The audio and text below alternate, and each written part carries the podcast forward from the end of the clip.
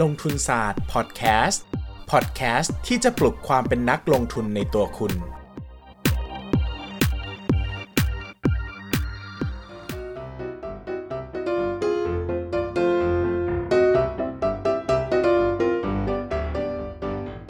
สวัสดีครับ ยินดีต้อนรับเข้าสู่รายการลงทุนศาสตร์พอดแคสต์รายการที่จะชวนทุกคนมาพัฒนาความรู้ด้านการเงินและการลงทุนไปด้วยกัน วันนี้นะครับจะมาชวนทุกคนคุยกันเรื่องราคาน้ำมันกันต่อ เพราะว่าราคาน้ำมันมันตกลงมาเยอะมากนะครับ เราก็หาโอกาสการซื้อหุ้นกันดีกว่านะนะครับ วันนี้ก็เลยมาชวนทุกคนคุยกันด้วยเรื่องที่ว่าราคาน้ำมันลงเนี่ยมีหุ้นกลุ่มไหนที่ได้ประโยชน์บ้างนะครับเพราะว่าราคาน้ำมันลงเนี่ยมีหุ้นกลุ่มที่เสียประโยชน์ก็คือ EP ที่แล้วนะครับโดนไป 4 ตัวหนักๆ เจ็บๆ จุกๆนะครับวันนี้มาพูดกันว่าอ้าวแล้วตัวไหนมันได้ประโยชน์บ้างมันมีคนที่ไม่ได้มันก็ต้องมีคนที่ได้สินะอ่าคำตอบมันก็มีจริงๆครับ มันก็มีหุ้นกลุ่มที่ได้ประโยชน์อย่างมากจากราคาน้ำมัน เรื่องนี้นี่ผมค่อนข้างจะเป็นประสบการณ์ตรงมาก เพราะว่าช่วงเวลาเดบิวต์ชีวิตการเป็นนักลงทุนของผมเนี่ยมันอยู่ช่วงปี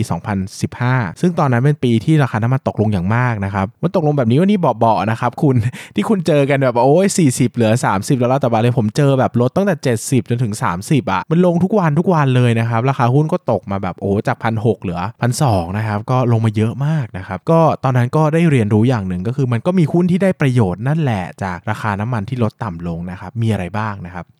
วันนี้ยกมาด้วยกัน 3 กลุ่มในการก็ฟังกันไปทีละกลุ่มนะครับกลุ่มแรกนะครับก็คือกลุ่มสายการบิน กลุ่มสายการบินนะครับตัวหลักๆ ในประเทศไทยก็จะมี AAV ก็คือ Air Asia Aviation นะไทยแลนด์หรือเปล่า ไม่มีนะ something ไทยแอร์เอเชียนั่นแหละ AAV แล้วกันนะครับ แล้วก็กลุ่มที่ 2 ก็คือ ตัวที่ 2 ก็คือไทยนะครับ การบินไทยจำกัดมหาชน BA นะครับเอ่อบางกอกแอร์เวย์นะครับสายการบินกรุงเทพหรือเปล่า ถ้าจำไม่ผิด อันที่ 4 คือนกนะครับนกแอร์ก็เป็นสาย 4 สายการบินที่อยู่ในตลาดหุ้นไทยมาเท่ดีเนาะนะครับมี 4 สายการบินแล้วก็คนละสีกัน น่ารักจังนะครับ ก็ 4 ตัวนี้เนี่ยเป็นประโยชน์อย่างมากนะครับ เพราะว่า ผมเคยผมเคยรีวิวหุ้นตัวหนึ่งไว้นะครับ เดี๋ยวขอจะพูดงบการเงินแบบคร่าวๆนะครับคร่าวๆนะไม่ได้ชัดเป๊ะนะครับ เพราะว่าอันนี้ยกตัวอย่างให้เห็นภาพเฉยๆเป็นเลขกลมๆนะอย่างแอร์แอเอเชียนะปีหนึ่งมีได้กำไร มีกำไรอยู่ประมาณ 20,000 ล้านนะครับ ก็มีต้นทุนประมาณ 15,000 ล้านนะครับ ก็กำไรประมาณ 5,000 ล้านตีกลมๆ แต่ไอตัวต้นทุน 15,000 ล้านเนี่ยเป็นน้ำมันไปสัก 5,000 ล้านนะครับ อันนี้ตีกลมๆเหมือนกัน ปรากฏว่าเฮ้ยถ้าน้ำมันมัน 5,000 ล้านนะคิดตัวอย่างง่ายๆนะครับถ้าวันหนึ่งน้ำมันราคาน้ำมันมันขึ้นมา 30%อะเหมือนแบบวันเนี้ยราคาน้ำมันลง 30%นะเราเราขึ้น 30%สินะครับก็ราคาจะต้นทุนน้ำมันจะเปลี่ยนจาก 5,000 ไปเป็น 6,500 ถูกไหมดังนั้นเนี่ยต้นทุนธุรกิจค่าใช้จ่ายของเขาจะเปลี่ยนจาก 1 5ื่นเป็น 16,500 ซึ่งกลายเป็นว่าจากกำไร 5,000 จะลดเหลือ 3,500กำไรลดลงไป 30%ซึ่งสูงมากนะครับ ดังนั้นเนี่ยในทางตรงข้ามเนอะถ้าค่าราคาน้ำมันเปลี่ยนจาก 5,000 ลดมา 30%บ้างอะเหลือ 3,500กำไรเขาก็จะโดดจาก 5 5,000 ล้านไปเป็น 6,500 ก็กำไรก็โดดมา 30%ซึ่งสูงมากนะครับดังนั้นเนี่ยสายการบินเนี่ยเป็นจึงเป็นหุ้นตัวแรกที่นักลงทุนเกือบทุกคนอะ่ะผมเชื่อนะครับ ในตลาดหุ้นจะนึกถึงเมื่อเจอน้ำมันราคาราคาน้ำมันมันตกต่ำลง เพราะว่า เพราะว่ามันเป็นธุรกิจที่ใช้น้ำมันเยอะมากแล้วไม่ใช้ไม่ได้นะครับ มันหลีกเลี่ยงไม่ได้เลยนะครับ ดังนั้นเนี่ย ก็จะเป็นประเด็นทุกครั้งนะครับ อย่างตอนนั้นช่วงที่ราคาน้ำมันตกลงเยอะๆ หุ้นที่เกือบจะ ceiling เลยนะครับ ตอนนั้นก็คือนกแอร์แอร์เอเชียนี่วิ่งกันกระหน่ำนะครับ บางกอกแอร์เวย์วิ่งกันโอ้โห เมามันมากนะครับ แต่สิ่งที่ต้องกังวลอย่างหนึ่งก็คือจริง ๆ แล้วบริษัทสายการบินเหล่านี้เขามักจะทำเฮชค่าเงินไว้นะครับ หมายถึงว่าเขามักจะประกันความเสี่ยงไว้ อย่างตอน อย่างตอนนั้นถ้าจำไม่ผิดไทยแอร์เอเชียนะครับ ราคาน้ำมันมันลงมาจากแบบ โอ้โห เยอะอะนะครับ แบบ 70 80 อะไรเงี้ยนะครับ ก็เขาก็เฮดไว้ตั้งแต่ประมาณ 70 80 เลยนะครับ ปรากฏว่าพอราคาน้ำมันตกมาถึง 30%เขาแทบไม่ได้ประโยชน์เลยครับ เพราะว่าเขาป้องกันความเสี่ยงไว้ เพราะเขากลัวราคาน้ำมันจะขึ้น แต่ในทางตรงกันข้ามราคาน้ำมันลงเขาก็ไม่ได้ประโยชน์อยู่ดีนะครับ ดังนั้นเนี่ย พองบประกาศออกมากลายเป็นว่าหุ้นที่ดีมันเหมือนจะมีแค่ BA กับ AAV 2 ตัวในขณะที่นกกับการบินไทยแย่ไปเลยเพราะว่าอันนั้นเขาประกันความเสี่ยง ในขณะที่ AAV กับ BA เนี่ยประกันความเสี่ยงแค่บางส่วน คือไม่ได้ประกันทั้งหมดนะครับก็เป็นโชคดีไป ก็อันนี้ก็กลายเป็นว่าเป็นอิชชูหนึ่งที่ต้องทราบก็คือว่า ถึงแม้ว่านะครับถึงแม้ว่าตัวของสายการบินจะได้ประโยชน์จากราคาน้ำมันที่ลดลงมากก็ตาม แต่ก็ไม่ใช่จะได้แบบ ชัวรี่ร้อยเปอร์เซ็นต์อะนะครับมันก็มีโอกาสที่จะเจอประเด็นของการประกันค่าเงินไว้ แล้วก็ไม่ใช่ประกันค่าเงินประกันราคาน้ำมันไว้แล้วก็ไม่ได้นะครับ อันนี้คือกลุ่มแรกกลุ่มราคาน้ำมันที่มีผลต่อสายการบินนะฮะกลุ่มที่ 2 อันนี้ก็เป็นกลุ่มอภินิหารมากๆ ที่ใครมาทันยุค 2015 ต้องทันหุ้นนี้ทุกตัวนะทุกคนนะครับก็คือ Tesco นะครับหรือหุ้นยางมาตอยนะครับหุ้นยางมาตอยนะครับก็ยางมะตอยเนี่ยมันเอ่อ ต้นทุนในการผลิตยางมะตอยเนี่ยคือน้ำมันดิบนะฮะน้ำมันดิบเนี่ยเป็นหลักเลย แล้วก็ราคาขายนะอย่างคือ ราคาขายยางมะตอยก็คือมีราคากลางของโลกนะครับเป็นเหมือนน้ำราคาน้ำมันนะครับก็คือมีราคาเป็นราคาขายของยางมะตอยที่เป็นราคาของโลกนะครับกลายเป็นว่าช่วงที่ยางมะตอยเนี่ย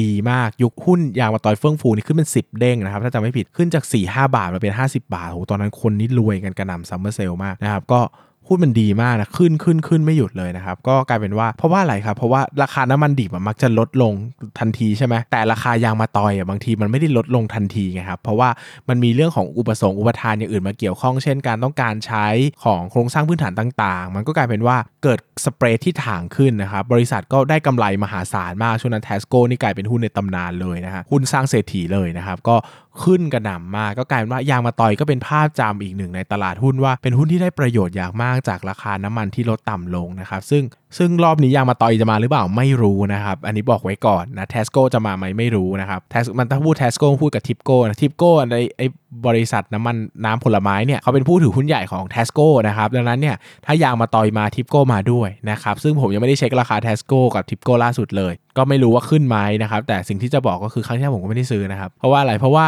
เพราะว่ามันก็เดายากอะนะครับตอนที่ TASCO ไปถึงจุด peak กันถ้าผมจำไม่ผิด PE 4เองมั้ง แล้วก็เริ่มหักหัวลงเลยนะครับ ดังนั้นเนี่ยเดายากมากว่า PE แบบ PE ที่ดีที่สุดคือต้องไปที่ไหนอะนะครับ มันก็กลายเป็นว่าหุ้นพวกนั้นมันคาดการณ์ได้ยากจากจากการ valuation พื้นฐานนะซึ่งผมไม่ถนัดอันนั้นผมก็สร้างตัวมาจากไม่คือไม่ได้ไปซื้อหุ้นที่ได้ประโยชน์จากราคาน้ำมันอะแต่ไปซื้อหุ้นที่ ลดลงมาอย่างมาก ราคาลดลงอย่างมาก จากราคาน้ำมันลดลง แต่ไม่ได้มีเกี่ยวข้องอะไรกับราคาน้ำมันอะคือธุรกิจเขาไม่ได้เกี่ยวกับน้ำมันอะแต่มันลดลงจาก sentiment ตลาด มันลดลงจากจิตวิทยาตลาดนะครับก็ก็ซื้อหุ้นเหล่านั้นได้ในราคาถูกมากก็เป็นหุ้นเปลี่ยนชีวิตมาหลายตัวนะครับ กลุ่มสุดท้ายก็คือหุ้นกลุ่มพวกโลจิสติกนะครับตัวนี้เนี่ยอาจจะไม่ค่อยเห็นภาพชัดในในประเทศไทยเท่าไหร่เพราะประเทศไทยเนี่ยไม่ค่อยมีไม่ค่อยมีภาพหุ้นโลจิสติกใหญ่ๆ ที่เป็นที่รู้จักกันในวงกว้างนะครับแต่ถ้าเอายกตัวอย่างให้เห็นภาพชัดๆเลยนะครับที่คนฟังหลายคนก็คงจะเข้าใจกันได้เลยก็คือหุ้นกลุ่มเอ่อสมมติยกเป็นหุ้นเคอรี่แล้วกันนะครับสมมุติเรามีเราสมมติเราเป็นเจ้าของบริษัท Kerry Express ประเทศไทยนะครับ เราจะค้นพบว่าการลดลงของน้ำราคาน้ำมันเนี่ยมันช่วยทำให้ตัวของ ต้นทุนการขนส่งมันต่ำลงอย่างมากเนาะเพราะว่าขนส่งอะต้นทุนมันก็บอกชัดๆว่าขนส่งก็คือต้นทุนมันก็ต้องเป็นค่าน้ำมันนะครับดังนั้นพอค่าน้ำมันลดลงเขาก็ได้ประโยชน์อย่างมาก เพียงแต่ในประเทศไทยอะก็มีหุ้น เหล่านี้เยอะนะครับทั้งหุ้นเดินเรือ หุ้นขับรถนะฮะก็มีแหละนะครับผมก็ไม่ไม่อยากยกชื่อละกัน แต่ก็กลายเป็นว่า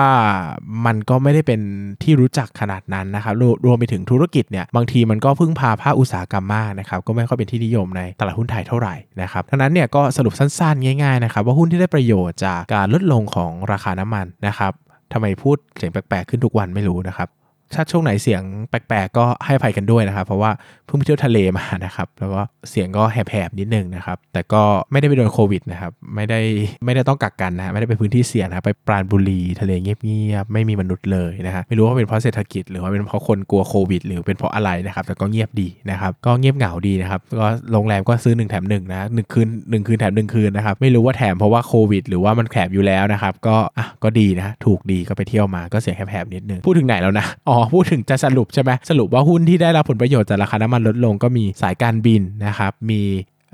ยางมาต่อยแล้วก็มีโลจิสติกนะครับใครจะซื้อก็ดูตามาตาเรือให้ดีๆนะครับเพราะว่าถ้าน้ำมันราคาน้ำมันมันกระชากขึ้นนะครับคุณ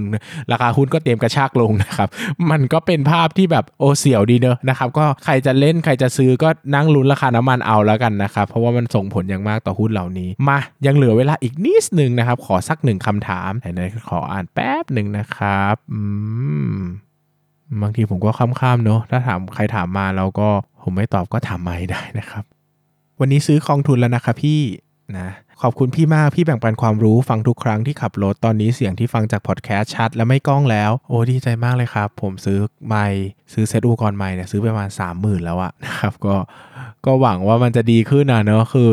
อยากให้คนฟังได้ประโยชน์จากพอดแคสต์จริง ๆ แล้วก็ไม่อยากให้ประเด็นอิชชูของเรื่องทางเทคนิคต่างๆ มาเป็น แบเรียร์ขวางกั้นระหว่างเรานะครับ ก็พยายามจะทำทุกอย่างให้มันดี เพื่อที่คนฟังจะได้ได้ประโยชน์ไปโดยที่ไม่ต้องมานั่งลำคาญหูนะลำคาญตาปอลอวันนี้ไปธนาคารลองซื้อกองทุนรวมกองทุนแล้วค่ะพี่ ต่อไปคิดว่าจะอ่านหนังสือเพื่อออมเงินในทางอื่นมากขึ้นทำต่อไปนะพี่ โหดีใจจังเลยนะครับ นะถึงแม้จะไม่มีคำถามถามอะไร แต่ก็ก็เวลาคน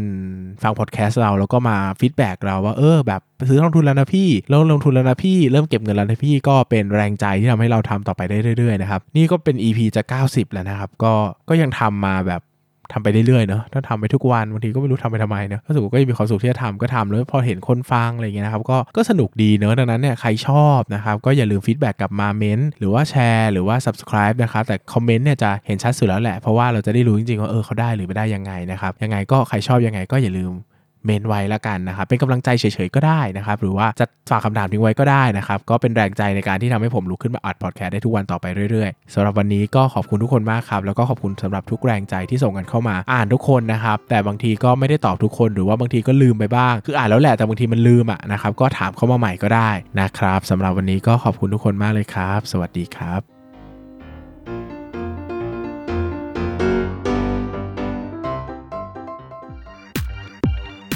อย่าลืมกดติดตามลงทุนศาสตร์ในช่องทางพอดแคสต์เพลเยอร์ที่คุณใช้